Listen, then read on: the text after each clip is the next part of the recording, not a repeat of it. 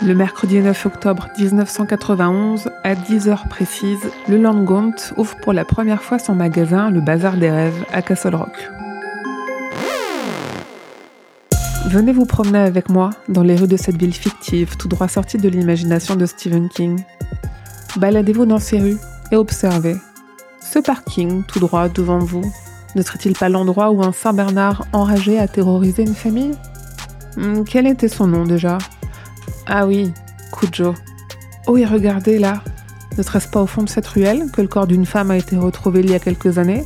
Ah, sans doute une victime de l'étrangleur de Castle Rock, qui sévissait ici quand ce Greg Stilson se présentait à la présidentielle. Mais si, vous savez, c'était dans Dead Zone. Oh, et vous entendez cette sirène? C'est celle de Shawshank, la prison pour hommes pas très loin d'ici. Ah, nous voici arrivés. Quelle belle boutique que celle de Le Landgaunt. J'ai remarqué que beaucoup des habitants de cette ville se pressent dans cette boutique depuis quelques jours. Vous savez, nous ici, dans notre petit coin du Maine, on n'est pas très matérialiste. Mais c'est étrange quand même. Depuis que ce bazar a ouvert, de plus en plus de monde s'y presse. On dirait qu'un besoin soudain et obsessionnel de posséder un des objets de la vitrine est né en chacun d'eux. Comme ça, du jour au lendemain. Et regardez le propriétaire de la boutique. Il est étrange, non? Il a beau se montrer gentil, moi, il ne m'inspire guère confiance.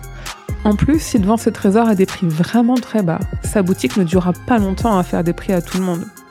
Il paraît même qu'il demande à chaque acheteur de faire des blagues à des habitants en échange de cette réduction.